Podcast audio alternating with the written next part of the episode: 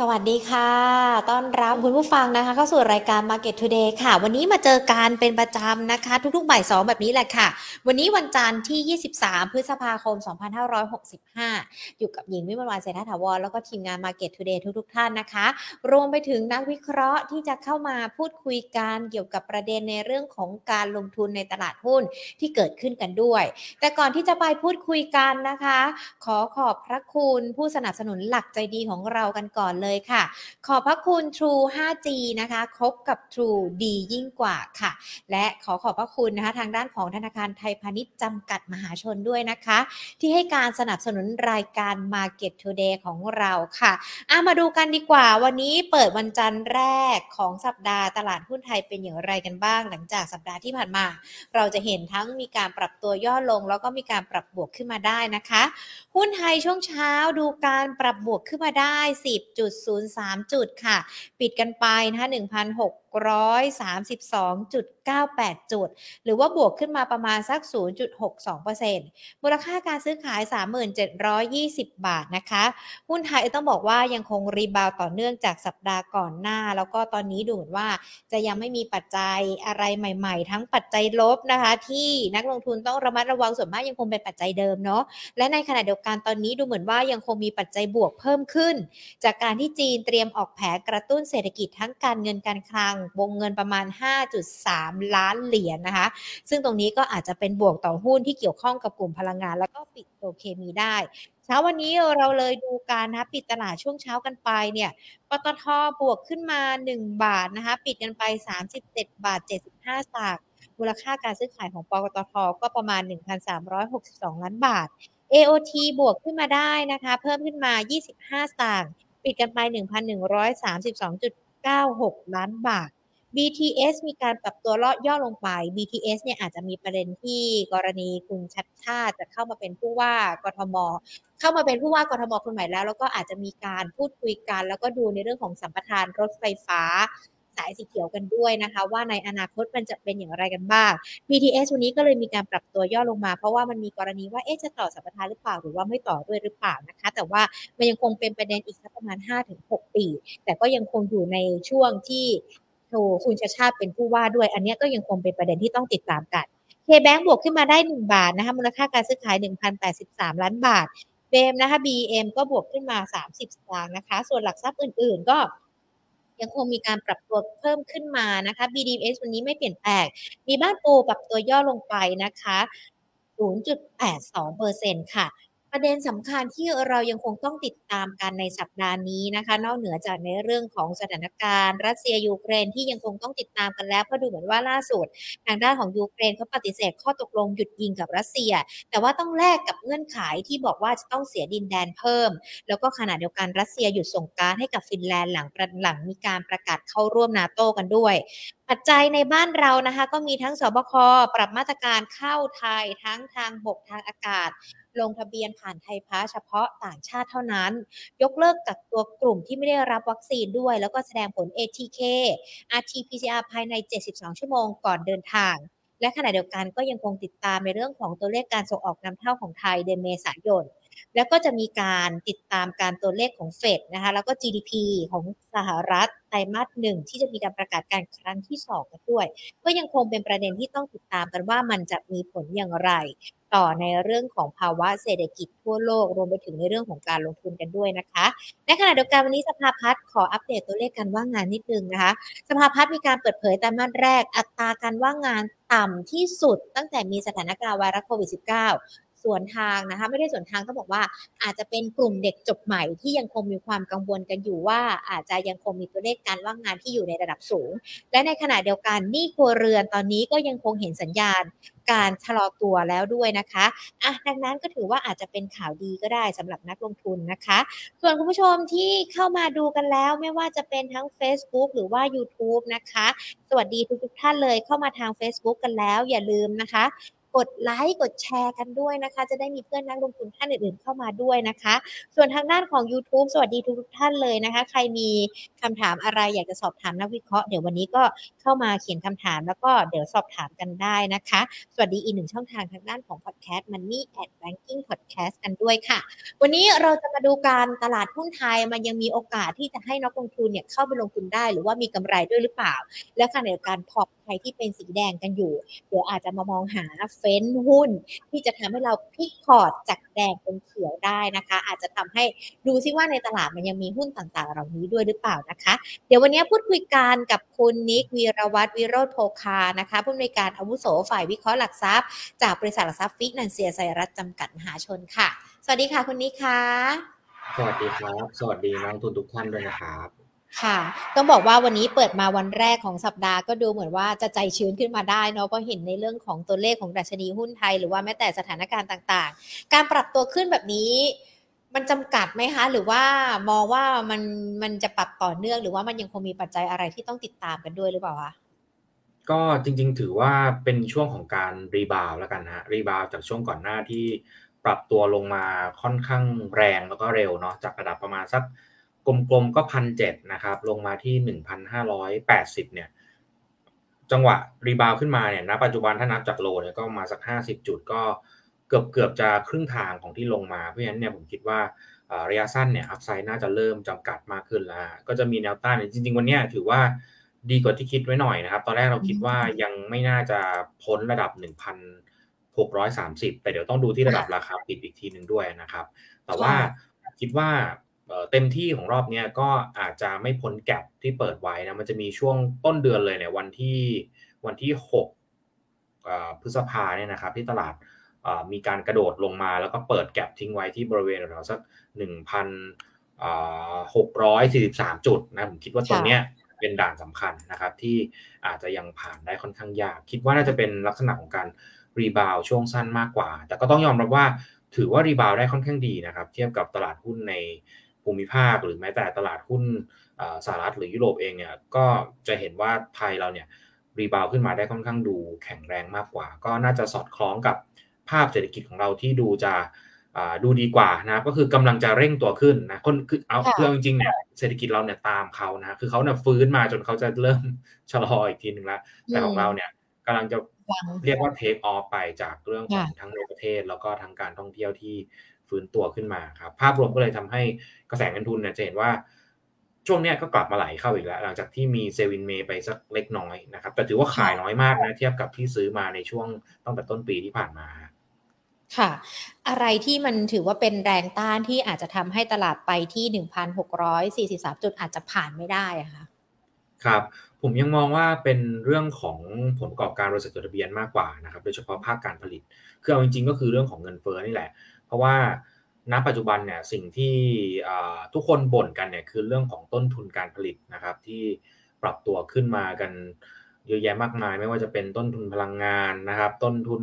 commodity ต่างๆนะครับ ไม่ว่าจะเป็นทองแดงอลูมิเนียม หรือ soft commodity ต่างๆ ด้วย เพราะฉะนั้นเนี่ยผมคิดว่าประเด็นหลักเนี่ยอยู่ที่อยู่ที่ต้นทุนเป็นหลัก ซึ่งถ้าเกิดว่าต้นทุนเนี่ยถ้าณปัจจุคือณปัจจุบันเนี่ยยังส่งผ่านไปที่ผู้ผู้บริโภคเนี่ย ได้ไม่เต็มที่เพราะว่าเศรษฐกิจเรายังฟื้นตัวไม่ค่อยแข็งแรงเท่าไหร่เนี่ยตอนนี้เนี่ยภาระจะอยู่ที่ผู้ประกอบการเป็นหลักนะครับเพราะว่าต้นทุนขึ้นแต่ว่าขึ้นราคาขายได้ไม่เต็มที่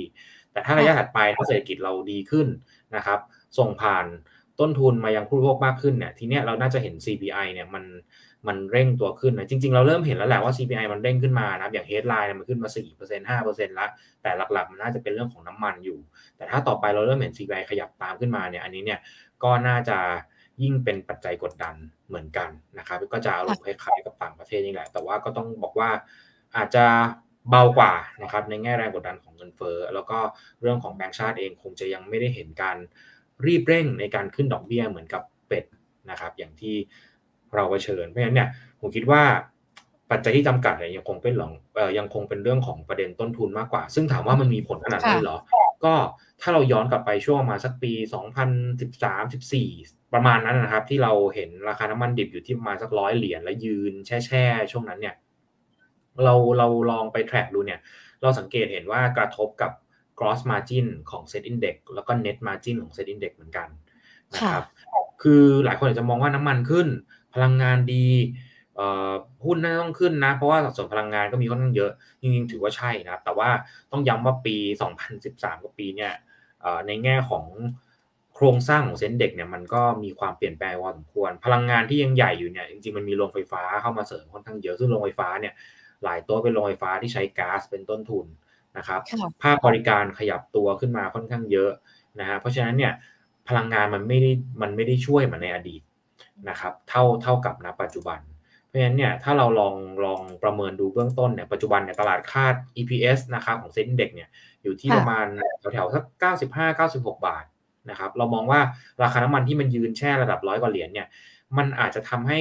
ตัว EPS ของตลาดปีนี้เนี่ยมีดาวไซด์สักประมาณแถวๆสัก 5%บวกลบก็เป็นไปได้ ซึ่งถ้าเราลองเอามาคูณเล่นๆเนี่ย EPS อาจจะขยับลงมานะครับอยู่ที่โซนประมาณสัก 90 90 ต้นได้ ซึ่งถ้า EPS ขยับลงแน่นอนว่าในแง่ของ Set Target เองเนี่ย ก็น่าจะต้องมีการขยับลงตามเหมือนกันนะอย่างปัจจุบันตลาดก็ให้กันไว้ประมาณสักแถวแถวพันเจ็ดร้อยกลางๆนะครับ ซึ่งผมเชื่อว่าเดี๋ยวผ่านสักระยะหนึ่งอาจจะช่วงกลางปีเนี่ยก็เชื่อว่าน่าจะต้องมีขยับลงมากันบ้าง อาจจะขยับลงมาที่โซนบริเวณแถวสักหนึ่งพันเจ็ดร้อยจุดนะครับ ซึ่งพอขยับลงมาเนี่ยมันก็ทำให้ราคาปัจจุบันเนี่ยมันก็จะดูเรียกว่าดูแพงขึ้นไปโดยปริยายนะครับหรือในแง่ PE เนี่ยพอ EPS มันขยับลงมาหน่อยเนี่ย PE มันก็สูงขึ้นไปโดยปริยาย เพราะฉะนั้น มันก็เลยจะมีการต้องเรียกว่าต้องต่อราคานิดนึงนะเซ็นจากเดิมที่เราคิดว่าพันหกร้อยห้าสิบยังพอซื้อได้ เพราะว่าเราให้ SET target ที่พันเจ็ดร้อยห้าสิบอย่างเงี้ยนะฮะถ้าเกิดว่า SET target มันไม่ใช่พันเจ็ดร้อยห้าสิบแล้วมันเหลือพันเจ็ดเนี่ยแน่นอนว่าจุดที่ซื้อมันก็ต้องต่ำลงไป อาจจะเป็นพันหกหรือต่ำกว่าประมาณนี้นะวันนี้คือตัวที่จำกัด upside ของ SET Index นะครับที่เราค่ะ คุณนิคขาถ้าอย่างนั้นเองแสดงว่าในเรื่องของเงินเฟ้อก็เพิ่มมากขึ้น ต้นทุนพลังงาน หรือว่าแม้แต่ต้นทุนต่างๆ ก็เพิ่มมากขึ้น แล้วมันอาจจะมีผลต่อกำไรของบริษัทจดทะเบียนด้วย อย่างนี้เรามองกำไรของช่วงไตรมาสสองเย่บ้างคะหลากหลายกลุ่มอาจจะมีการปรับตัวแย่ลงไปด้วยหรือเปล่า จริง ๆ ก็คิดว่ากลุ่มที่เป็นภาคการผลิตนะครับ อาจจะเห็นการขยับย่อตัวบ้างนะครับ ส่วนภาคบริการนะผมเชื่อว่ายังดีอยู่ เพราะว่า แรงกดดันนะมันไม่ได้เยอะเท่า แต่ทีนี้เนี่ยคือใจผมนะผมคิดว่าถ้าทรง Q on Q ได้เนี่ยถือว่าดีแล้วนะครับแต่เท่าที่ดูเมื่อเช้านะเมื่อเช้าผมเห็นเลขเว็บในบูมเบิร์กเนี่ยตัวเลขคาดการณ์กำไร Q2 Bloomberg ซึ่งเอาจริงๆ มันยังเชื่อไม่ค่อยได้เท่าไหร่เนาะเพราะว่าเราเพิ่งผ่านไตรมาสหนึ่งกันมา ยังไม่ค่อยมีใครคาดกำไร Q2 อย่างเป็นจริงเป็นจังเนี่ยแต่ตัวเลขจากบูมเบิร์กที่เป็นตัวเลข quarterly ที่เป็นคาดการ Q2 เนี่ย EPS ดูเหมือน ดูเหมือนนะฮะว่าจะโต Q on Q ได้เล็กน้อย ซึ่งอันนี้เนี่ยยังไม่ค่อยมั่นใจแต่ถ้าถามผมคิดว่าอาจจะหย่อนหย่อน Q on Q นิดหน่อยเพราะว่าไตรมาสสองจริง ๆ มันเป็นช่วงที่วันหยุดเยอะพอสมควรนะครับ เพราะฉะนั้นเนี่ยจริง ๆ ก็ไม่พอสมควรนะน่าน่าจะหยุดเยอะที่สุดเลยมั้งฮะไตรมาสที่สองเนี่ยดังนั้นเนี่ยผมเชื่อว่าน่าจะมีผลเหมือนกันในแง่ของ seasonality ว่าอาจจะเห็นกำไรอ่อนๆลงบ้างในบาง sector นะเพราะฉะนั้นภาพรวมคิดว่าน่าจะน่าจะ หย่อนหย่อนคิวคิวนิดหน่อยนะครับแต่เยียนเยียแน่นอนว่ายังโตดีแน่นอนนะแสดงว่ากำไรบริษัทจดทะเบียนของเรานั้นก็ยังคงมีความน่าสนใจอยู่ในตัวของบริษัทเขาเองด้วยนะคะพอเราเห็นปัจจัยต่างๆ ที่เป็นปัจจัยจากต่างประเทศที่เราดูกันให้น้ำหนักการเงินเฟ้อน้ำมัน หรือว่าแม้ต้นทุนต่างๆ พอมองย้อนมาในบ้านเราแสดงว่าตอนนี้เองเนี่ยปัจจัยที่จะเสริมในเรื่องของตลาดหุ้นได้ก็น่าจะเป็นจากเศรษฐกิจในบ้านเรา หรือว่าสถานการณ์ต่างๆ ในบ้านเราที่เริ่มปรับตัวดีขึ้นหรือเปล่าคะ ใช่ครับ คือถ้าเรามองปัจจัยภายนอกกับปัจจัยภายในจริงๆ ปัจจัยที่หนุนเราอยู่ตอนเนี้ยเป็นปัจจัยความคาดหวังเกี่ยวกับการเปิดประเทศเป็นหลักนะเรื่องของการ reopening เพราะว่า Q1 เนี่ยจริง ๆ เราเจอโอมิครอนแต่ว่าเราไม่ได้ล็อกดาวน์แต่ถามว่ามีผลกระทบไหมมันมีมันมีผลกระทบบ้าง แต่ถือว่าน้อยมากนะครับ เทียบกับช่วงไตรมาสสองสามปีที่แล้วนะครับเพราะฉะนั้นเนี่ยเรื่องของเศรษฐกิจประเทศที่ฟื้นเนี่ยยังเป็นประเด็นหลักที่ทำให้ เซ็นเด็กเนี่ยสามารถที่จะฟื้นตัวได้ ส่วนปัจจัยต่างประเทศเนี่ยหลักๆเนี่ยก็คงจะเป็นเรื่องของเฟดเรื่องของเงินเฟ้อเรื่องของสงคราม ซึ่งมันลิงก์กันหมดนะครับ สงครามจริงๆเนี่ยเงินเฟ้อเริ่มมาก่อน แต่ยังมาไม่เยอะ สงครามเกิดปุ๊บมาทำให้เงินเฟ้อมันยิ่งเร่งขึ้นนะครับ แล้วก็ในแง่ของเศรษฐกิจเองพอมีสงครามก็เรียกได้ว่าเติบโตน้อยกว่าที่ควรจะเป็นไปโดยปริยายเพราะฉะนั้นเนี่ยจริงๆมันค่อนข้างลิงก์กันอยู่ ประเด็นเนี่ยกดดันต่างประเทศ ก็คือสหรัฐกับยุโรป มากกว่าที่จะกดดันเศรษฐกิจในฝั่งของเอเชีย หรือว่าอาเซียน คือเอเชียอาจจะมีผลกระทบบ้าง แต่อาเซียนเนี่ยผมเชื่อว่าน้อยกว่านะครับดังนั้นเนี่ยถ้าเวทน้ำหนักกันระหว่างปัจจัยลบต่างประเทศ กับปัจจัยเเรียกว่าปัจจัยบวกในประเทศดีกว่านะก็คือเรื่องของเศรษฐกิจที่ฟื้นนะผมเชื่อว่าน้ำหนักภายในประเทศเนี่ยยังดูมีน้ำหนักมากกว่า ถามว่าทำไมถึงเป็นอย่างนั้น เพราะว่า ช่วงสองปีที่ผ่านมาเนี่ยจริงๆที่เราคุยกันมาหลาย ๆ ครั้งเนี่ยเราก็จะพบว่าต่างชาติเนี่ยจริงๆเขาขายหุ้นไทยมาสี่ปีแล้วนะครับ ก่อนมีโควิดก็คือปีหนึ่งแปดหนึ่งเก้าเนี่ยเขาขายเราสามแสนล้านนะฮะปีที่มีโควิดปีสองศูนย์สองหนึ่งขายอีกสามแสนล้าน เพราะฉะนั้นสี่ปีเนี่ยขายไปหกแสนนะฮะปัจจุบันเนี่ยเริ่มมาประมาณสักห้าเดือนครึ่งกับหกเดือนเนี่ยซื้อกลับมาประมาณแสนสองแสนสามนะครับ จากหกแสนนะในช่วงที่ผ่านมาเพราะฉะนั้นเนี่ยผมเลยมองว่าจริงๆเนี่ยเศรษฐกิจในประเทศเนี่ยน่าจะมีประเด็นมากกว่า เพราะว่า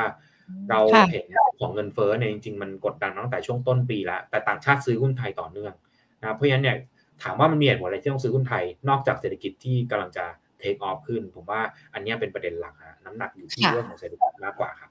ค่ะอะพอเราดูปัจจัยต่างๆ ที่เกิดขึ้นแล้วปัจจัยที่เรายังคงต้องติดตามที่มีผลกระทบกับการลงทุนก็ยังคงมีอยู่นะคะ ปัจจัยที่จะช่วยสนับสนุนในเรื่องของการลงทุนในตลาดหุ้นไทยยังคงมีอยู่ ดังนั้นเองโอกาสที่นักลงทุนจะเข้าไปทำกำไร หรือว่าเข้าไปลงทุนในตลาดหุ้น มันก็ยังคงมีแสงสว่างปลายอุโมงค์บ้างเลยนะคุณดิ๊กถ้าอย่างนั้นนักลงทุนเขาจะมีวิธีการหรือว่าจะแนะนำเทคนิคยังไงดีคะสำหรับการลงทุนในช่วงนี้ค่ะ ก็ต้องบอกว่า จริงๆเนี่ยถ้าดูเซ็นเด็กระดับตรงนี้นะครับพันหกร้อยต้นๆเนี่ยถามว่าหุ้นเราถูกไหม ก็ไม่ถึงกับถูกนะ ตอนนี้ PE เราประมาณสิบเจ็ดเท่านะครับสิบเจ็ดเท่าเทียบกับภูมิภาคก็ ถ้าเทียบกับอินโดฟิลิปปินส์ก็ถือว่าใกล้เคียงเราแพงกว่านิดหน่อย แต่ถ้าเทียบกับเอเชีย เราค่อนข้างแพง นะครับเพราะว่าโดยปกติเนี่ยอาเซียนก็จะแพงกว่าเอเชียตะวันออกอยู่แล้ว พวกยิ่งยิ่งจีนฮ่องกงในยิ่งไม่ต้องพูดถึงเลยนะเกาหลีไต้หวันเนี่ยเขาถูกกว่าเราหมดเพราะฉะนั้นถามว่าระดับตรงนี้เนี่ยไม่ได้ถึงขั้นถูกขนาดแบบปาเป้าซื้อตัวไหนก็ได้นะครับ แต่ว่าในท่ามกลางสถานการณ์เรื่องของสงครามเรื่องของเงินเฟ้อนะครับ เราก็เห็นอยู่ว่ามันมีกลุ่มหุ้นเซตหนึ่งที่ยังพอที่จะมีกำไรเติบโตที่แข็งแรง แล้วก็สามารถ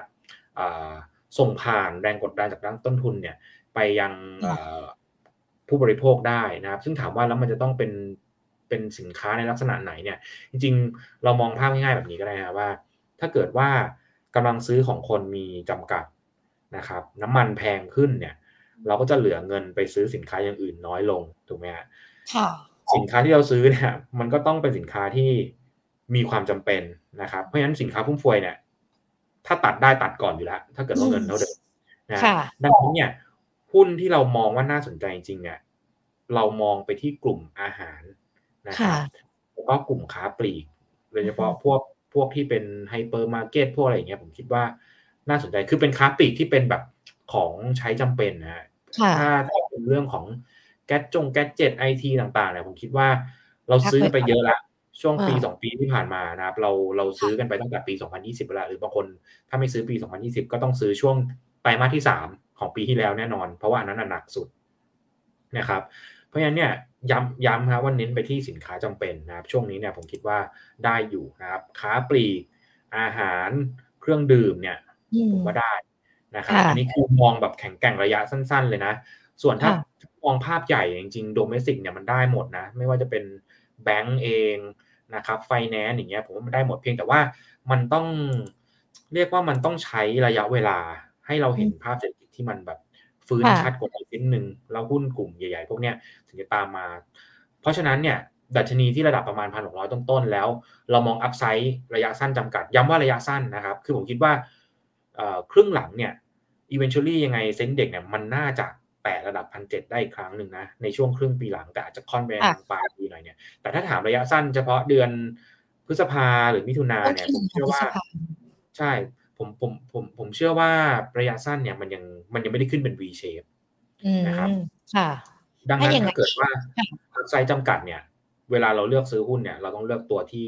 เรียกได้ว่ากำไรต้องชัวร์ก่อน แล้ว PE ไม่แพงนะครับ ก็จะเป็นลักษณะนี้ อะกำไรชัวร์ PE ไม่แพงนะคะ ในช่วงระยะสั้นที่เรามองกัน หุ้นที่อาจจะเข้ามาช่วยเสริมพอร์ตเรา หรือว่าอาจจะมาพลิกพอร์ตของเราได้เลย เพราะว่าตอนนี้หลาย ๆ คนก็อาจจะมีความกังวลด้วยเออพอร์ตยังแดงอยู่ อยากจะได้หุ้นเข้ามาที่ทำให้พอร์ตเขียวมากขึ้น วันนี้อาจจะขอเป็นระยะสั้นกันก่อนว่ามีตัวไหนกันบ้างแล้วอาจจะขอมองยาวในช่วงครึ่งปีหลังอย่างที่เมื่อสักครู่นี้คุณนิกบอกไปว่า รอเศรษฐกิจฟื้น รอดัชนีแตะ1,700 มันก็จะมีกลุ่มเหล่าเหล่าต่าง ๆ เหล่านี้ปรับตัวเพิ่มขึ้นด้วยนะคะ วันนี้อาจจะขอแยกเป็น 2 กลุ่มเลย อย่างนั้นเองในช่วงระยะสั้นตัวไหนน่าสนใจกันบ้างคะครับผมเมื่อกี้ผมมีหลุดไปนิดนึงนะขออภัยนะครับอ่าถ้าเป็นหุ้นที่เราชอบเลยนะฮะตอนนี้อย่างที่บอกค่ะเราไปตีมเรื่องของอาหารก่อนอานะหาครบซึ่งอาหารเนี่ยที่เราแนะนำสักระยะหนึ่งแล้วเนี่ยจะเป็นกลุ่มกลุ่มไก่นะกลุ่มค่ะเนื้อสัตว์เพ ราะว่าเราเห็นราคาเนื้อสัตว์จริงๆอะดีตั้งแต่ต้นปีเนี่ยถ้าจำไม่ได้ช่วงต้นปีเราจะมีประเด็นเรื่องของหมูแพงจำได้ไหมฮะแล้วพอหมูแพงปุ๊บไก่มันต้องแพงตามนะเพราะมันเป็นสินค้าทดแทนกัน ทีนี้ถ้าเรามาดูนะ ปัจจุบันเนี่ย ราคาเนื้อสัตว์อะหมูอาจจะลงมาแล้วแต่ไก่เนี่ยยังดูดีอยู่ เพราะฉะนั้นเนี่ยค่ะตอนนี้เราชอบกลุ่มกลุ่มไก่นะฮะซึ่งจริงๆเนี่ยมันมีทั้ง CPF TFG GFPT นะครับ ถ้าเอาไล่เรียงตามตามความ เอ่อเรียกได้ว่ากำไรแข็งแรง แล้วก็ valuation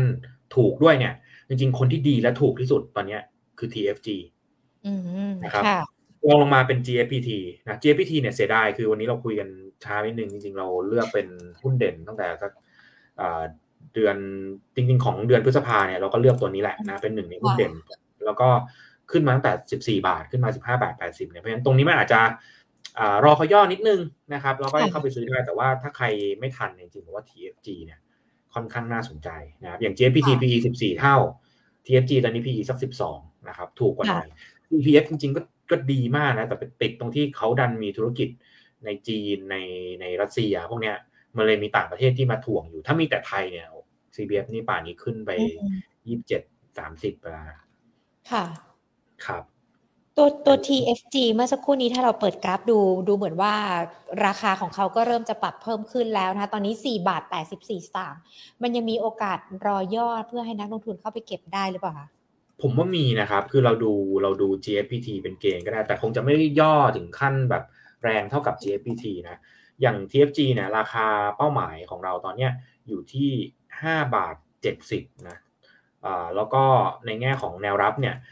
อย่างวันพฤหัสที่แล้วไหมอะวันวันวันศุกร์ที่แล้วเนี่ย ระหว่างวันก็มีลงมาโลเนี่ย4บาท64อ่านะครับค่ะผมว่าจังหวะแบบเนี้ยสามารถเข้าไปเก็บได้นะครับสำหรับหุ้นในกลุ่มเนื้อสัตว์ผมเชื่อว่างบ Q2 จะจะออกมาสวย แล้วก็ครึ่งหลังเนี่ยถ้าเกิดว่า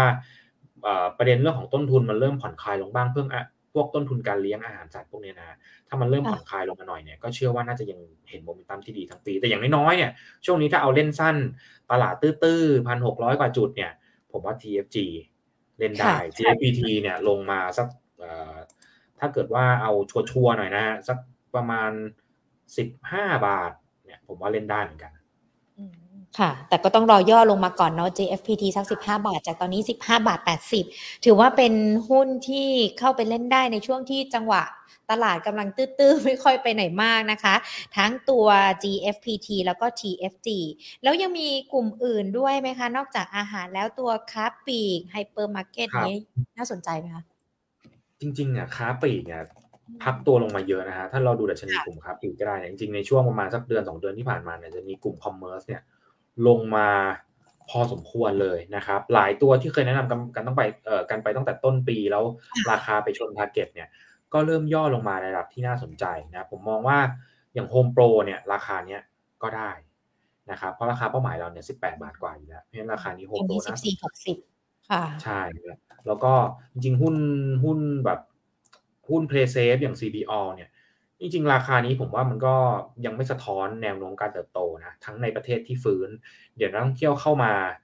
ก็จะมาหนุนด้วยเพราะว่าจริงๆ CBO ก็มีสัดส่วนรายได้จากต่างชาติเนี่ยอยู่พอสมควรเหมือนกันนะครับในช่วงที่สถานการณ์ปกติ เพราะว่าต่างชาติเข้าไทยมาปีละ30 ล้านเนาะ30 ล้านจริงๆถ้าคิดเป็นเฉลี่ยต่อเดือนเนี่ยก็ต้องเดือนละ2-3ล้านนะครับเดือนละสองสาล้านเนี่ยเทียบกับเอ่อประชากรเราก็ก็เรียกว่าไม่น้อยเหมือนกันนะเพราะฉะนั้นเขาก็มาช่วยเรื่องของ ยอดขายตรงนี้เหมือนกันเพราะฉะนั้น CPO น่าสนใจนะครับ แล้วก็อีกตัวหนึ่งที่ราคาลงมาเยอะ แล้วก็คิดว่าน่าจะเห็นการฟื้นตัวที่ดีเหมือนกันคือตัวแมคโครครับแมคโครเนี่ยผมว่าผมว่าเล่นตรงเนี้ยแพ้ยาก เจ็บก็เจ็บน้อยนะครับ เพราะว่าราคาลงต่ำมากต่ำกว่าราคาเพิ่มทุนเขาต้องเยอะนะ แล้วก็แล้วก็ในส่วนของผลการดำเนินงานเนี่ยแมคโครเขาเองเนี่ย ดีอยู่แล้วนะ จริงๆตั้งแต่มีโควิดเขาก็ดีมาตลอด แต่เพียงแต่ว่ามันไปติดตรงเรื่องของโลตัสที่ยังไม่ค่อยฟื้นนะ แต่ผมก็เชื่อว่าไตรมาสที่สองต้นไปเนี่ยน่าจะเห็นโลตัสที่กลับมาฟื้นตัวแล้ว เพราะฉะนั้นแมคโครน่าสนใจนะอันนี้ก็จะเป็นสองกลุ่มหลักนะ อาหารกับค้าปลีกที่เราบอกว่าเป็นเป็นสินค้าจำเป็นนะครับค่ะแมคโครมองราคาเป้าหมายยังไงล่ะคะเพราะอย่างที่เราคุยกันไปมันราคามันย่อลงมาจากที่เขาเพิ่มทุนค่อนข้างเยอะทีเดียวนะคะคุณนิก ครับราคาเป้าหมายจากทาง FSIA ซึ่งเป็นซึ่งเป็นบริษัทในเครือของ Finansia เนี่ยนะฮะก็ให้ไว้ที่ 52 บาทนะครับอันนี้เป็นทาง FSIA ให้ไว้ใครอดทนมีอยู่ในพอร์ตอดทนกันก่อนนะ 52 บาทอาจจะเห็นได้นะคะสำหรับตัวแมคโครสองกลุ่มแล้วนะคะ ทั้งอาหารค้าปลีกยังมีตัวอื่นด้วยไหมคะ กลุ่มอื่นๆที่เล่นกันในช่วงสั้นก็ถ้ามอง top down ลงมาเศรษฐกิจฟื้นนะครับ นอกเหนือจากในประเทศแล้วมีอะไรที่ยังฟื้นต่อก็แน่นอนว่าคงจะต้องไปเรื่องของ การท่องเที่ยวภาคบริการนะครับ ซึ่งโรงแรมเนี่ยผมว่าจริง ๆ ขึ้นมาเยอะแล้วนะครับ แต่ว่าเราต้องควานหานิดนึงว่าตัวไหนยังแบบยังแบบขึ้นน้อยจริงๆเนี่ยโลจิกในการเลือกหุ้นของผมตอนนี้จริงๆผมผมจะใช้ปี 2019 เป็นเบสเพราะว่าเวลาเราพูดกันเนี่ย เราจะชอบพูดกันว่า ฟื้นตัวกลับมาเท่าก่อนโควิด แล้วตัวนี้ถึงแล้วตัวนี้ยังไม่ถึงถูกไหมฮะทีเนี้ยเราก็ต้องไปดูราคาด้วยนะว่า สมมุตินะสมมุติว่าถ้ากำไรมันถึงเนี่ย มันถึงปี 2009 แล้วกำไรเท่ากันเนี่ย ราคาเท่าหรือยังนะครับ ถ้าราคายังไม่เท่าแปลว่าก็โอเคถูกไหมฮะซื้อได้ถูกกว่า แต่ถ้าราคามันเกินไปแล้ว อันเนี้ยอาจจะเริ่มแพงกับอีกอันนึงคือกำไรก็ยังไม่เท่า แต่ราคาเนี่ยเท่าหรือราคาเกินไปแล้ว อันเนี้ยก็เราก็ตัดใจง่ายว่าอันนี้อาจจะเป็นหุ้นที่ยังดูแพงเกินไปนิดหนึ่งนะครับทีนี้เราไปดูโรงแรมเนี่ย ผมเชื่อว่าหลายตัวเนี่ยก็ขยับขึ้นมา จนเรียกได้ว่าเกือบเท่ากับก่อนโควิดนะครับ หรือว่าจริงๆเนี่ยหลายตัวเนี่ย บางตัวก็เท่าหรือเกินไปแล้วด้วยซ้ำนะเพราะฉะนั้นเนี่ยก็ต้องระมัดระวังนะครับอย่างเช่นตัวใหญ่ๆเนี่ยคือมันเป็นเป้าของโฟล์อยู่แล้วนะครับ ถ้าเกิดว่ากองทุนหรือฝรั่งจะซื้อนะเขาต้องซื้อตัวใหญ่ก่อนนะอย่างผมเทียบง่ายๆกันอย่างอย่างอย่าง CENTEL เนี่ย ค่ะก่อนโควิด เนี่ย ราคาเขาอยู่ประมาณสักแถวแถวสามสิบกลางสี่สิบบาทนะปีสองพันสิบเก้าเนี่ยนะตอนเนี้ยขึ้นมาถึงแล้วเพราะฉะนั้นเนี่ย CENTEL ถ้าเอาระยะสั้นนะผมคิดว่าอาจจะดูแพงไปนิดนึง แต่ไม่ใช่ไม่ดีนะ ผมว่าดีเพียงแต่ว่าต้องต่อราคานิดนึง ผมว่าราคาที่น่าเข้าสำหรับ CENTEL เนี่ย อาจจะต้องย่อลงไปสักโซนบริเวณแถวแถวสามสิบเจ็ดสามสิบแปดเนี่ยอันนี้ผมก็จะเริ่มน่าสนใจมากขึ้นนะครับตอนนี้สี่สิบาทห้าสิบใช่ผมว่าลอยสักสักสองบาทอะไรเงี้ยอย่างมิ้นเนี่ย ก่อนโควิดเนี่ยเขาก็อยู่กันประมาณสักแถวแถวโซนสามสิบหก นะแต่อันนี้มิ้นเนี่ยคือเขามีเพิ่มทุนนั้นราคามันจะมีแบบเพี้ยนๆไปหน่อยนะครับแต่ว่าถ้ารวม dilution เสมือนว่าเพิ่มทุนไปแล้วเนี่ยก่อนโควิดจะอยู่ที่ประมาณสักแถวแถวสามสิบเจ็ดนะครับตอนนี้สามสิบสี่เพราะฉะนั้นก็ยังพอเบาใจได้ว่าเออมันยังมันยังไม่ได้สูงกว่านะครับอย่างเงี้ยผมว่าผมว่าพอได้นะครับ แล้วก็ตัวที่เราชอบที่สุด ก็คือวันนี้จริงๆเราเลือกเป็นหุ้นเด่นด้วยช่วงเช้าเนี่ยคือตัว SHR ค่ะ SHR เนี่ยถ้าเราดูเนี่ยราคาตรงเนี้ย คือโชคไม่ดีคือ SHR เนี่ยเขาเขา IPO มาปุ๊บเนี่ยแป๊บเดียวก็เจอโควิดเลยเพราะฉะนั้นราคามันยังไม่สะท้อนอยู่แล้ว มันจะดูภาพปี 2019 มาเป็นเบสเนี่ยยากนะครับแต่ว่าเราดูที่ price to book ratio ฮะคือคนอื่นๆเนี่ยโรงแรมอื่นๆเนี่ยเทรด price to book กันประมาณ 2 เท่านะครับ P book เนี่ย2เท่า 2 เท่ากว่า แต่ SHR เนี่ยเทรด P book ตอนเนี้ยแค่ 0.9นะครับเพราะฉะนั้นเนี่ยในแง่ P book ถูกกว่า แล้วก็อีก ตัวเลขหนึ่งที่มักจะดูเหมือนกัน เพราะว่าโรงแรมตอนนี้ยังดู PE ไม่ได้เนาะเพราะว่าเขายังขาดทุนก็จะดู EV EBITDA นะครับ EV EBITDA ของ SHR เนี่ย ก็ต่ำที่สุดในกลุ่มเหมือนกันนะครับดังนั้นผมเชื่อว่าถ้าให้เลือกโรงแรมหนึ่งตัวนะครับ แล้ว valuation น่าสนใจ ผมก็ต้องเลือก SHR คือช่วงนี้เวลาผมเลือกหุ้นเนี่ย ผมจะเลือกหุ้นถูกไว้ก่อนนะครับเพราะว่าเรามีประเด็นเรื่องของเฟดขึ้นดอกเบี้ย เฟดลดงบดุลเนาะเพราะฉะนั้นเนี่ย ผมว่าภาพของตลาดเนี่ยมันจะกลับไปคล้ายๆกับช่วงปีหนึ่งเจ็ดหนึ่งแปดประมาณนั้นนะที่เฟดเขาลดงบดุลเนี่ยเราจะเห็นว่า MAI ลงเละเทะนะครับ ตลาดหุ้นไทยก็ซึมลง แล้วก็หุ้นตัวเล็กก็โดนขาย เพราะฉะนั้นผมว่าปีนี้มันแทบจะก๊อปปี้กันได้เลยคือ ตัวกลางตัวเล็กเนี่ย ต้องเลือกฮะไม่เหมือนปีที่แล้วปีที่แล้วเนี่ยปลาเป้าไปเนี่ยยังไงก็ถูกตัวกลางตัวเล็กขึ้นทุกตัวครับ แต่ ช่วงเดือนธันวาเนี่ยเรามีออกบทวิเคราะห์กลยุทธ์แล้วเราก็บอกนักลงทุนไปว่าปีนี้เนี่ยจะเป็นปีของหุ้นใหญ่ ไม่ใช่หุ้นเล็กนะครับ เป็นปีของหุ้น value ไม่ใช่หุ้น growth นะครับแล้วก็เป็นปีของหุ้น domestic ไม่ใช่หุ้น global อันนี้คือธีมที่เราแนะนำมาตั้งแต่ช่วงปลายปีที่แล้วแล้วซึ่งผมคิดว่ามันก็เท่าที่เราเห็นมาประมาณสักเกือบครึ่งปีเนี่ยประมาณสักห้าเดือนกว่าๆเนี่ยเราเราเชื่อว่า ที่เรามองเนี่ยค่อนข้างที่จะถูกต้องนะ เพราะเราเห็นหุ้นหุ้นเล็กเนี่ยก็ลงกันกระจัดกระจายไปหมดนะครับ หุ้น domestic เริ่มฟื้นขึ้นมาตามการ reopening ครับแล้วก็ในส่วนของตัว value play นะครับ ก็ดูที่จะเรียกได้ว่า perform ได้ดีกว่า คือเวลาลงก็ลงน้อยกว่า แล้วมีโอกาสที่จะแรลลี่ได้เยอะกว่า คือ คืออย่างที่บอกคือ PE เนี่ยของเซ็ตเนี่ย max max เลยปีที่แล้วเนี่ย ช่วงที่ขึ้นมาก็ได้ถึง 18 เท่านะ 18 เท่ากว่า แต่ถ้าย้อนกลับไปสมัยก่อนโควิดเนี่ย เราไม่ได้เห็นการยืนระดับเลขนี้ได้นานๆนะครับ มันจะอยู่ที่ 16 17 เท่าอะ ก็ภาพเน้นหุ้นถูกไว้ก่อนครับช่วงนี้ เน้นถูก เมื่อสักครู่นี้พอเราคุณนิกแนะนำมาหรือว่าพูดมามีทั้ง CENTEL MINT แล้วก็ SHR เนี่ยเราเห็นเราจะเห็นราคาของเขาเริ่มปรับตัวดีขึ้นแล้ว แสดงว่าหุ้นที่เกี่ยวข้องกับการเปิดเมืองการท่องเที่ยวนี่ก็เริ่มทยอยที่จะปรับตัวดีขึ้นแล้วใช่ไหมคะ จริง ๆอะเขาขึ้นมาตลอดตั้งแต่ตั้งแต่ปีปลายปี 2020 นะ อย่างตัวมินเนี่ยเราก็เห็นแล้วแหละว่าเขาขึ้นมาต่อเนื่องนะคือเขาโลช่วงโควิดแล้วลอกแรกปุ๊บแล้วก็ไต่ระดับขึ้นมาตลอดนะครับเพราะฉะนั้นเนี่ยกลุ่มท่องเที่ยวเนี่ยจริง ๆ เนี่ยฟื้นรอล่วงหน้าไปแล้วแต่จริง ๆ รอรอปีนะครับ แต่ถามว่าทำไมไม่ลงนะเพราะว่า คือเรียกว่าความคาดหวังในอนาคตเนี่ยมันมันมันมีผลมากกว่าผลขาดทุนนะปัจจุบันอยู่แล้ว ตลาดตอนนี้ก็มองแล้วว่า จริงๆ ไม่มองปีนี้แล้วด้วยซ้ำนะสำหรับกลุ่มท่องเที่ยวนะย้ำว่าเป็นกลุ่มท่องเที่ยวนะกลุ่มท่องเที่ยวเนี่ย มองไปถึงปีหน้าแล้วว่า ตัวเลขนักท่องเที่ยวจะฟื้นมาเป็นเท่าไหร่กำไรจะกลับมา คือกลับมามีกำไรแน่แหละ แต่จะกลับไปเท่ากับปี 2019 เลยไหมหรือยังไม่เท่า นะครับผมว่าตลาดมองล่วงหน้าไปแล้ว แต่แต่อย่างที่เราย้ำนะว่าปีหน้าเนี่ยผมก็เชื่อว่ากำไรของบริษัทจดทะเบียนในกลุ่มท่องเที่ยวเนี่ยอาจจะยังไม่เท่าปี 2019 นะ คืออาจจะฟื้นมาเกินครึ่งอะแต่คงยังไม่เท่า เพราะฉะนั้นเนี่ย ถ้าราคาตัวไหนไปเท่าหรือใกล้เคียงแล้วอันนี้อาจจะต้องระวัง อืมค่ะ อะ อันนี้ก็ถือว่าเป็นกลุ่มชุดที่สามารถเล่นกันได้ในช่วงสั้นนะคะ สักช่วงที่เหลือของเดือนพฤษภาคม ไปจนถึงช่วงสักประมาณทักมิถุนายน และในขณะเดียวกันถ้ามองช่วงครึ่งปีหลังนัชนีปรับตัวดีขึ้นไป 1,700 จุดหุ้นใหญ่ ๆ จะกลับมากันด้วย ยังพอมีตัวไหนที่นักลงทุนทยอยสะสมได้ไหมคะสำหรับตัวใหญ่ ๆ คือถ้าเป็นตัวใหญ่ ๆ แล้วมองซื้อถือยาวนะครับ ซื้อไปจนถึงปลายปีเนี่ย ใจผมผมก็ยังเลือกแบงค์นะครับ เพราะว่าแบงค์เนี่ย valuation ยังถูกนะครับ ก่อนโควิดเขาเทรดกัน price to book 0.9 เท่า 1 เท่า ตอนนี้ trade ยังอยู่ที่ 0.7 0.8 อยู่เลย เพราะฉะนั้นเนี่ย ถ้าจะมีกลุ่มอะไรมาดันให้ SET Index ขยับขึ้นไปต่อเนี่ย มันก็ต้องเป็นหุ้นที่หรือว่ากลุ่มที่มีไซส์นิดนึง ถูกไหมฮะ เราก็ไปดูว่ากลุ่มไหนยังไม่ขึ้นบ้าง ก็จะมี ก็จะมีแบงค์นี่แหละ ที่ราคายังขึ้นไปไม่เท่ากับก่อนโควิด นะครับเพราะฉะนั้นแบงค์เนี่ยถ้าเกิดว่าเซ็ตจะไปพันเจ็ดเนี่ยแบงค์ต้องมานะครับเหมือนกับที่แบงค์เคยมาช่วงต้นต้นปีนะครับเดือนตั้งแต่ตั้งแต่ปลายปีที่แล้วอะพฤศจิกาธันวามกราเนี่ยที่แบงค์ขึ้นแบบเป็นเส้นตรงเลยเนี่ยแล้วดัชนีไปทำไฮเนี่ยก็หลักๆก็มาจากแบงค์นี่แหละ เพราะฉะนั้นเนี่ยผมเชื่อว่าแบงค์เนี่ยซื้อได้นะ K-Bank TTB SCB สามตัวเนี้ยผมว่าน่าสนใจนะครับ แล้วก็อีกกลุ่มหนึ่งที่ลงมาเยอะมากต้องฟื้นบ้างก็คือไฟแนนซ์นะครับไฟแนนซ์เนี่ยเหมือนกันนะหลายตัว SAWAD อย่างเงี้ยนะฮะ MTC อย่างเงี้ยลงแบบโอ้โห low สุดในรอบ ไม่รู้กี่ปีเลยนะครับเพราะฉะนั้นเนี่ย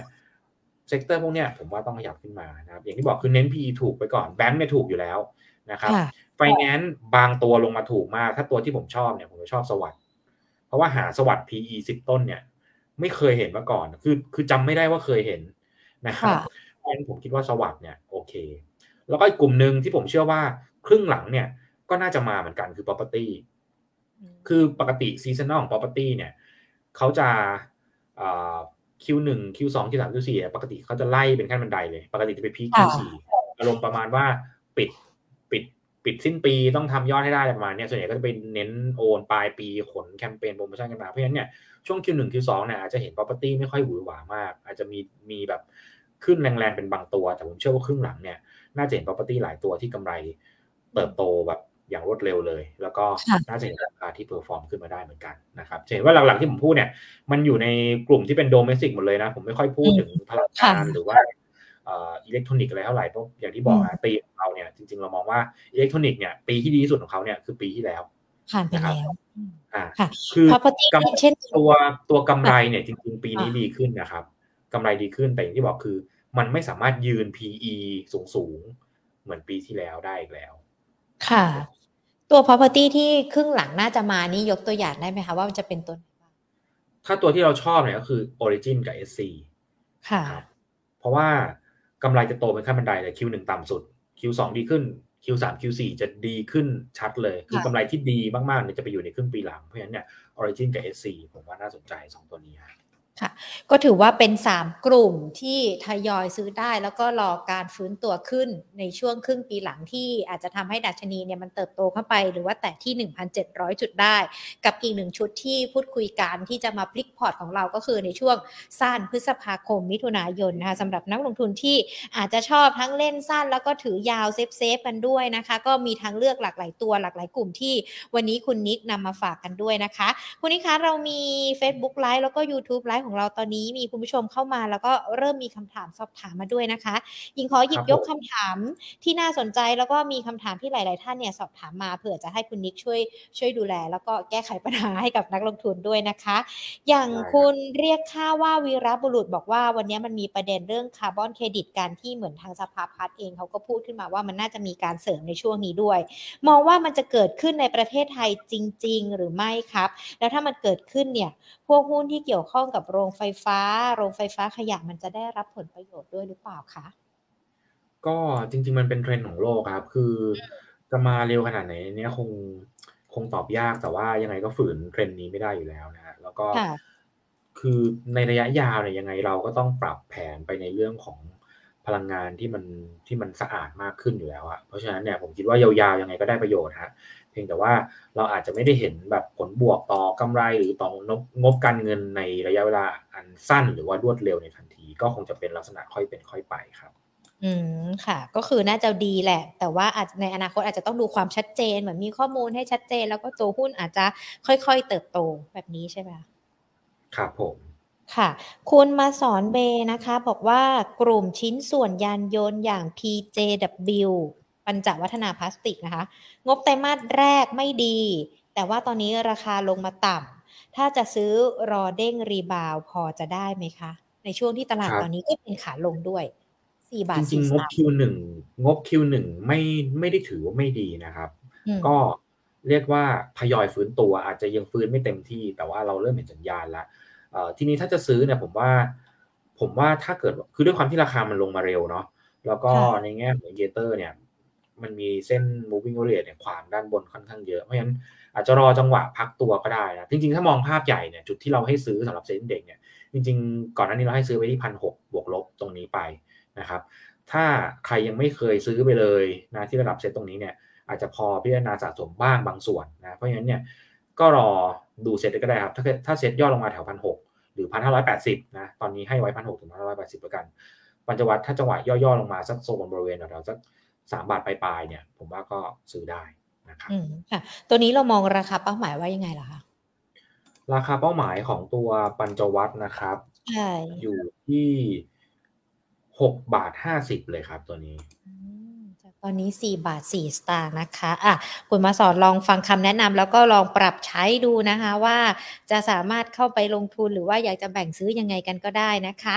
คุณลูกเกดค่ะ สอบถามตัว BTS ที่วันนี้มีประเด็นเลยเพราะว่าปรับตัวย่อลงค่อนข้างเยอะนะคะ ถ้าไม่ได้ต่อสัมปทานต่อจะเป็นอย่างไร ตอนนี้มีทุนอยู่ ทุนเขาเนี่ย9บาท 5 สตางค์ เอายังไงต่อดีคะสำหรับตัวนี้ เอ่อจริง ๆ ต้องบอกว่าตัว BTS เนี่ยไม่ได้เป็นตัวที่เราชื่นชอบนะครับถ้าในกลุ่มรถไฟฟ้าเนี่ยเราชอบเบมมากกว่า แล้วเพราะว่า BTS มันมีความเสี่ยงตรงนี้แหละฮะเรื่องของสัมปทาน แล้วก็เท่าที่ฟังดูเนี่ย จริง ๆ ผมมองว่า ผมมองว่าจริง ๆ จริง ๆ โอกาสที่จะมีการรื้อเนี่ยก็มีพอสมควรนะคือจริงๆตอนเนี้ยขั้นตอนจริงๆมันไปอยู่ที่อยู่ที่ฝ้ากรัฐบาลแล้วนะคือคือไม่ได้อยู่ที่กรมนะเออแต่ถ้าจะเปลี่ยนได้คือรัฐบาลต้อง ต้องชักกลับมาที่กรทมใหม่นะฮะแล้วก็ถ้าเกิดว่าไม่ได้ต่อสัมปทานเนี่ยก็กระทบเลยแหละฮะคือต้องยอมรับว่าต้องกระทบ เพราะว่ามันเป็นเส้นเส้นที่เรียกว่ารายได้เยอะที่สุดอะสีเขียวแหละนะฮะเพราะฉะนั้นถ้าไม่ได้ต่อเนี่ยกระทบแน่นอน ถึงแม้ว่าจะมีสายอื่นสีเหลืองสีชมพู หรือแม้แต่สีส้มที่กำลังจะประมูลกันเนี่ย ผมว่าก็อาจจะเรียกได้ว่าชดเชยได้ไม่หมดนะครับ แล้วก็หลังจากหมดสัมปทานเนี่ยอาจจะมีรายได้ จ้างเดินรถ อีกสักต่ออีกสักประมาณกี่ปีอะหกปีนะผมจะไม่ผิดนะเพราะว่าสัมปทานหมดปีเจ็ดสองเนาะแล้วก็แล้วก็จ้างเดินรถน่าจะหมดปีเจ็ดแปดเนี่ยถ้าเกิดผมจำไม่ผิดเนี่ยก็จะมีรายได้ตรงนี้แต่มันมันชดเชยไม่ได้หรอกฮะเพราะฉะนั้นภาพรวมเนี่ยก็ต้องบอกว่าช่วงนี้ก็คงจะมีปัจจัยตรงเนี้ย ที่ overhang แล้วก็ขึ้นยากนะแต่ถ้าถามใจผมนะ ผมว่าก็ก็ให้คิดน้ำหนักเกินห้าสิบเปอร์เซ็นต์ว่าอาจจะไม่ได้ต่อไปก่อนก็ได้นะครับ ผมผมว่าน้ำหนัก เกินครึ่งอะ ผมว่าอาจจะไม่ได้ต่อนะแล้วแล้วอย่างนี้ทุนของคุณลูกเกดเก้าบาทห้าสตางค์จะเอายังไงดีคะยอมตัดขายขาดทุนแล้วก็สวิตไปตัวอื่นที่เป็นกลุ่มกลุ่มเดียวกันที่น่าจะเติบโต หรือว่ามีวิธีการแนะนํำยังไงดีคะผมว่าก็เป็นชอยที่ดีครับ หรือถ้าหลุดแปดบาทหกสิบเนี่ยก็สวิชเลยครับอืม ค่ะอะคุณลูกเกดลองฟังดูนะคะ แล้วก็อาจจะทำใจได้ยากเนาะสำหรับการคัดลอตหุ้นที่เราถือมากันอยู่ แต่ว่ามันยังมีเขาเรียกว่ากลุ่มเดียวกันแต่ยังคงมีตัวที่น่าสนใจกว่าด้วยนะคะตัวเลือกให้นะสำหรับสำหรับใครที่อยากจะสวิชเนี่ย จริง ๆ ถ้าเกิดจะสวิช BTS มาซื้อเบมเนี่ยเบมมันขึ้นมันขึ้นแรงนิดนึงครับตอนนี้มัน 9 บาทกว่าแล้ว ผมมีอีกตัวเลือกหนึ่งที่น่าสนใจก็คือ CK ฮะคือ CK ราคานี้นะครับ20บาท30เนี่ย คือทุกคนทราบนะว่า CK ถือหุ้นเบมนะครับ ถือหุ้น CKP ถือหุ้น TTW นะครับ แต่ราคาของ CK ตอนเนี้ย20บาท30เนี่ย เสมือนว่ามีแค่หุ้นเบมอย่างเดียวครับคือมูลค่าหุ้น CK ตอนเนี้ยเสมือนเท่ากับมูลค่าหุ้นเบมที่ถืออยู่ เพราะฉะนั้นเนี่ยถ้าซื้อราคานี้เนี่ย CK นะครับ เท่ากับซื้อเบมบวกกับได้ ธุรกิจ CKP TTW แล้วก็รับเหมาเนี่ยของเขาเนี่ยฟรีหมดเลยฮะเพราะฉะนั้นเนี่ยผมว่าถ้าเทียบกันตอนนี้ผมว่า 4K นะเผื่อๆจะน่าสนใจกว่าเบมอีกด้วยซ้ำอะแล้วราคาเป้าหมาย 4K ที่เรามองไว้ล่ะจากตอนนี้ 20 บาท 30 26 บาทครับ อย่างเบมเนี่ยเป้าเราให้ 9 บาท 90 เพราะงั้นมันก็จะเหลือประมาณ 10%เนาะแต่ 4K เนี่ยยังเหลือประมาณเยอะอยู่ประมาณ 30%นะฮะค่ะอะ อ๋อก็ถือว่าเป็นตัวสวิตที่น่าสนใจนะคะ ที่จะสามารถทำกำไรกันได้ด้วยนะคะ ถ้าไม่อยากถือ BTS กันแล้วนะคะ คุณวรพัฒน์สอบถามตัว JMT ค่ะ ยังน่าสนใจไหมคะ JMT JMT จริงๆธุรกิจดีครับ ธุรกิจดีกำไรดีเลย เป้าเราให้อยู่ 80 บาท เพราะฉะนั้นเนี่ยย่อลงมาโซน 70 ต้นเนี่ยพอซื้อได้ แต่ก็ต้องต้องทดไว้ในใจเหมือนกันนะว่า JMT เนี่ย เวลาโดนทิ้งก็จะโดนทิ้งค่อนข้างแรง เพราะว่า PE เขาสูงนะ PE เขา35เท่า40เท่านะครับแล้วก็อย่างที่บอกคือตีมของเราเนี่ย ถ้าเมื่อไหร่เฟดขึ้นดอกเบี้ยลดงบดุลเนี่ยหุ้น PE สูงมักจะโดนขายทำกำไรก่อนอยู่แล้ว เพราะฉะนั้นเนี่ยอาจจะต้องคือเล่นได้ไหมเล่นได้เพียงแต่ว่าต้องต้องระมัดระวังด้วยเวลามันมันปรับตัวแรงเวลาตลาดไม่ดีเวลาตลาดไม่ดีเนี่ยหุ้นที่ขึ้นมาเยอะเนี่ยโดนทำกำไรก่อนอยู่แล้วนะครับ ค่ะ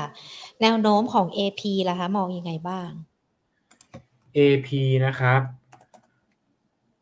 AP ผมว่ารอซื้อสักโซนประมาณสักสิบบาทสิบต้นๆนะฮะกราฟตอนนี้กำลังพักตัวอยู่นะครับค่ะ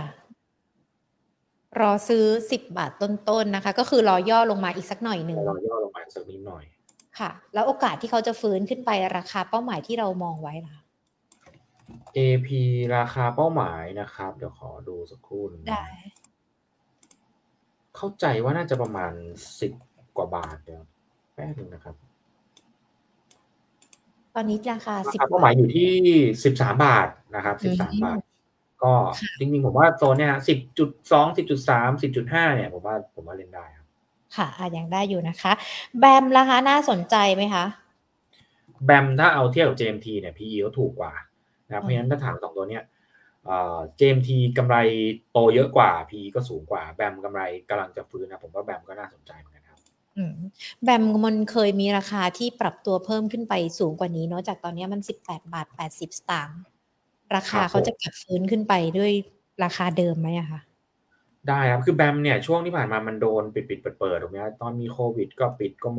กรมบังคับคดีอะไรเงี้ยมันก็ขายสินทรัพย์ ไม่ได้เนาะเพราะฉะนั้นผมว่าผมว่าดูดีเพียงแต่ว่ากราฟเนี่ยมัน ถ้าเอาชัวร์ผมว่าต้องผ่านยี่สิบาทให้ได้ก่อนนะอันนี้คือแนวต้านหลักเลย ค่ะ อ่าได้ค่ะ ขออีกสองตัวนะคะ JTS นะคะในราคานี้ช้อนได้ไหมคะสามร้อยหกสิบเอ็ดบาท โอ้โห ดู ผมไม่ผมไม่รู้จะตอบยังไงเลยฮะตัวนี้เนี่ย ขออนุญาต ขออนุญาตเป็นเทคนิคแล้วกันนะเพราะว่าได้เลยค่ะคือถ้าถ้าไม่ได้รับความเสี่ยงได้สูงเนี่ย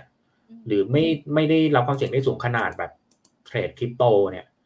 ผมว่าก็ไม่เหมาะนะ ในการเข้าไปเทรดดิ้งคือคนที่เล่น JTS เนี่ยต้องต้องแบบ ต้องทำใจได้ว่ามีโอกาสที่ราคาหุ้นจะลง 20-30%ภายในเวลาแบบวันสองวันหรือ 50%ภายในเวลาหนึ่งเดือนเนี่ย ต้องทำใจได้ แล้วก็ถามว่าเข้าซื้อได้ไหมราคานี้ถ้าเอาเรือเดิมผมว่าก็ต้องมองที่แถวสามร้อยลงไปอะฮะสามร้อยบาทลงไปเพ ราะจริงๆ JTS เนี่ยขึ้นมาเนี่ยหกร้อยลงมาสามร้อยเนี่ยลงมาครึ่งทางพอดีแล้วเริ่มเด้งนะว่าผมว่าถ้าเด้งไปเนี่ย เต็มที่อาจจะสักสี่ร้อยสี่ร้อยห้าสิบผมคิดว่าอาจจะไม่เกินมาเพราะฉะนั้นถ้าถ้าจะเทรดดิ้งจริงผมว่ารอสามร้อยหรือต่ำกว่า แล้วก็ต้องเข้าเร็วออกเร็วนะตัวนี้ค่ะอะ เข้าเร็วออกเร็วนะคะสำหรับหุ้นตัวนี้นะคะTAPAC ราคามองยังไงกันบ้าง TAPACO น่าสนใจไหมคะตัวนี้ พื้นฐานผมผมไม่ชัวร์ตัวนี้พอดีไม่ไม่ไม่มี coverage แต่ว่าถ้าดูกราฟเนี่ยตอนนี้เป็น sideway นะครับ ถ้าซื้อเนี่ยรอสักโซนประมาณแถวสักสองบาทหกสิบพอได้อยู่ครับ อืมค่ะคุณนิกคะมีคุณผู้ชมบอกว่าอยากจะให้ช่วยแก้พอร์ตให้หน่อยนะคะ SCGP ทุน 68 บาท จะมีโอกาสกลับมาไหมคะ พื้นฐานตัวนี้ยังดีอยู่ไหมคะ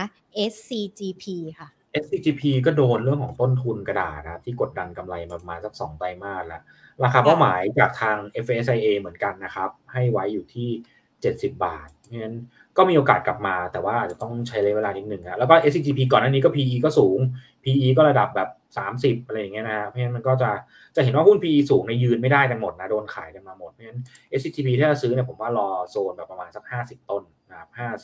52 51 อะไรอย่างเงี้ย ค่ะ อ่า ได้เลยค่ะ ส่งท้ายกันด้วยแฟนคลับคุณนิกนะคะ บอกว่า ฟังรายการคุณนิกทุกวันเป็นแฟนคลับนะคะ ติดตามนะคะสำหรับคุณช็อกโกแลตที่บอกมา ได้เลยค่ะ คุณนิกค่ะ วันนี้เรียกได้ว่าครอบคลุมทุกประเด็นที่เราพูดคุยกันนะคะ มองหาในเรื่องของหาโอกาสการทำกำไรในตลาดหุ้นแล้วก็หาหุ้นที่จะเข้ามาช่วยพลิกพอร์ตของเราได้ด้วยนะคะ วันนี้ขอบพระคุณคุณนิกมาก ๆ เลยนะคะ แล้วเดี๋ยวโอกาสหน้าเราพูดคุยกับ Market Today กันใหม่นะคะ ครับ ขอบคุณครับ สวัสดีครับสวัสดีค่ะอ่าคุณนิกนะคะ พูดคุยกันไปเกี่ยวกับประเด็นต่างๆ ที่เกิดขึ้นตอนนี้เราน่าจะต้องจับตาปัจจัยจากต่างประเทศเป็นหลักด้วยนะคะ เพราะว่ามันจะมีผลต่อในเรื่องของการลงทุน แต่ปัจจัยภายในประเทศที่มันดีขึ้นนี่แหละค่ะ เศรษฐกิจที่กำลังเริ่ม เริ่มปรับตัวดีขึ้น การเปิดประเทศต้อนรับนักท่องเที่ยวที่เพิ่มมากขึ้น จะเป็นแรงขับเคลื่อนที่ทำให้ตลาดหุ้นไทยนั้นมีการปรับตัวขึ้นได้นะคะ ในช่วงครึ่งปีแรกเรายังอาจจะเห็นโอกาสที่ตลาดหุ้นไทยปรับตัวย่อลงไป แต่มันถือว่าเป็นจังหวะที่เราเข้าไปซื้อหุ้นได้ ส่วนครึ่งปีหลังโอกาสที่ดัชนีจะไป 1,700 จุดก็ยังคงมีอยู่ ดังนั้นในช่วงจังหวะนี้ถ้าใครต้องการที่จะซื้อหุ้นเพื่อรอฟื้นตัวในช่วงครึ่งปีหลัง ก็ยังคงมีอยู่เช่นเดียวกัน วันนี้หุ้นพิกพอร์ตของเรานะคะก็เลยอาจจะเป็นหุนที่เกี่ยวข้องกับหุ้นระยะสั้น ลงทุนการปลายพฤษภาถึงมิถุนายน กับหุ้นที่มองระยะยาวในช่วงครึ่งปีหลังกันด้วยนะคะ เรียกได้ว่ามีหลากหลายตัวหลากหลายกลุ่มนะคะ ที่คุณนิกเนี่ยให้กันมาด้วย แล้วก็ให้คำแนะนำนะคะ เกี่ยวกับในเรื่องของการลงทุนกันด้วยนะคะ ดังนั้นเดี๋ยวทักทายกันดีกว่าสำหรับคุณผู้ชมที่เข้ามานะคะ เข้ามาทีหลังเนี่ยอาจจะไม่ได้ทันที่เรามีการพูดคุยกับคุณนิกนะคะ ดังนั้นย้ำกันอีกรอบหนึ่งถ้ายังไม่ได้กด subscribe ที่ YouTube ของเรานะคะ Money and Banking Channel กดกันไว้ก่อนเลย พอบ่ายสองเนี่ยพอเรามีการเริ่มไลฟ์สดกันท่านก็มาถามคำถามกันไว้ก่อนได้เลยนะคะ หญิงก็จะไล่เรียงคำถามกันมาเนาะแล้วเราก็จะมีการพูดคุยกับนักวิเคราะห์กันตั้งแต่ต้นชั่วโมงกันเลยนะคะ ทักทายทุกๆท่านเลยนะคะ สวัสดีค่ะ คุณคัมพีนะคะ จาก Facebook กันก่อนเลย คุณ Good Luck Good Health นะคะ สวัสดีทุกๆท่านเลย คุณสุราง คุณธงชัย คุณซัน คุณเจน คุณอาร์ตคุณนวรัสวัสดีค่ะ คุณกิษดา คุณน้องสายคุณอารี คุณเหน่ง คุณหนิงนะคะ คุณปริศนา คุณสมบูรณ์ คุณสุภาโชค คุณสานิสวัสดีค่ะ คุณหนึ่งนะคะ คุณเสน่ห์คุณฮอบิลคุณพัทคุณบอยสมิธวันนี้คุณบอยสมิธไม่มีตัวพูดมาถามคุณนิกเลยเนาะแต่ว่ายังคอมเมนต์พูดคุยกันส่งสติกเกอร์กันมาด้วยนะคะ ขอบพระคุณมากๆเลยค่ะ คุณเอกรีนคุณปฐมพรนะคะ คุณปทุมพร คุณน้องนาย คุณใจดี คุณนัชชา คุณเต้ คุณจักรคุณจุธาทิพย์คุณอินพา คุณมิมนะคะ คุณสุขาวรัตน์คุณใหญ่ ๆ สวัสดีค่ะ คุณพรทิพย์คุณปณิทิตคุณนัลิส ถ้าพูดชื่อใครไม่ครบถ้วนหรือว่าขาดตกชื่อใครไปนี่ต้องขออภัยด้วยนะคะ เพราะว่าวันนี้เข้ามาพูดคุยกันเยอะเหลือเกินนะคะ คุณนันลงคุณอนุชา สวัสดีค่ะ คุณลิกิตนะคะ คุณพัชรา คุณสุมาลี คุณยินดี คุณนัทรักคุณนัทสิทธิ์สวัสดีทุกๆท่านจากทางด้านของ Facebook นะคะ Facebook เหมือนกันนะ ใครที่ผ่านเข้ามาแล้วยังไม่ได้กดไลค์กันในเพจของเรา Money and Banking Channel อย่าลืมกดไลค์กันด้วยนะคะ สวัสดีทางด้านของ YouTube กันด้วยค่ะ คุณปอมคุณจีรกิจคุณเรียกข้าว่าวีรบุรุษ คุณหมอดูดวงจีนอาจารย์วิชัยสวัสดีค่ะ คุณพีรพงศ์คุณมาสอนเบคุณลูกเกดได้คำแนะนำของ BTS ไปแล้วนะคะ ลองลองเอาไปปรับใช้ดูเนาะคุณวรพัฒน์คุณช็อกโกแลตคุณปีชา คุณประชา คุณประชารัตน์หรือเปล่าไม่แน่ใจนะ ถ้าเรียกผิดขอโทษด้วยนะคะคุณคุณเรียกข้าว่าวีรบุรุษสวัสดีค่ะ คุณมิสเตอร์ด็อกนะคะ คุณตรงกิคิคุแมน ทุกคนถ้าหญิงอ่านผิดนี่ขออภัยด้วยนะ แล้วก็คุณนิคมสวัสดีทุกทุกท่านเลยนะคะ บ้านปูมีโอกาสที่จะไปต่อไหมครับ ตอนนี้ติดอยู่ 1,280 ติดอยู่ที่ 12 บาท 80 หรือเปล่าคุณนิคม เดี๋ยวพรุ่งนี้พูดคุยกับนักวิเคราะห์เดี๋ยวเข้ามาอีกรอบหนึ่งนะ แล้วเดี๋ยวลองถามนักวิเคราะห์กันใหม่ด้วยนะคะสำหรับตัวบ้านปู เพราะเชื่อว่าตัวนี้ก็น่าจะมีหลาย ๆ คนเนี่ยติดอยู่กันด้วยเหมือนกันนะอะถ้าอย่างนั้นย้ำกันอีกรอบหนึงเลย Market Today ของเรานะคะ มาเจอการเป็นประจำบ่ายสองแบบนี้ ทางช่องทาง Facebook แล้วก็ YouTube นะคะ อย่าลืมกดไลค์กด Subscribe กันไว้ แล้วก็อีกหนึ่งช่องทางของเราก็คือทาง Line Line แอปพลิเคชันของเรานี่แหละ ใครที่ยังไม่ได้เป็นเพื่อนกันทาง Line นะคะเซิร์ชค้นหาเพื่อนกันเลย แล้วก็พิมพ์ at market today เป็นตัวเล็กทั้งหมดเลยนะคะ แล้วก็กดเป็นเพื่อนกัน หรือว่าจะหยิบโทรศัพท์ของท่านขึ้นมา แล้วก็สแกน QR code ที่ขึ้นอยู่ที่มุมจอ เพิ่มเป็นเพื่อนกันอีกหนึ่งช่องทางนะคะ เพื่อที่ท่านจะได้ไม่พลาดในเรื่องของการลงทุนที่นำมาฝากกันเป็นประจำด้วยนะคะ ส่วนวันนี้ Market Today หมดเวลาลงแล้ว พรุ่งนี้บ่าย 2 กลับมาพูดคุยกันใหม่ วันนี้ลากันไปก่อนนะคะ สวัสดีค่ะ